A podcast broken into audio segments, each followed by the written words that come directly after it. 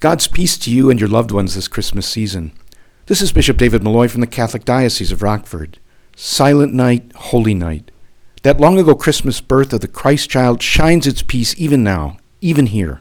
On this Christmas Eve day, let's always put our hope in the love of God for us and for all his children.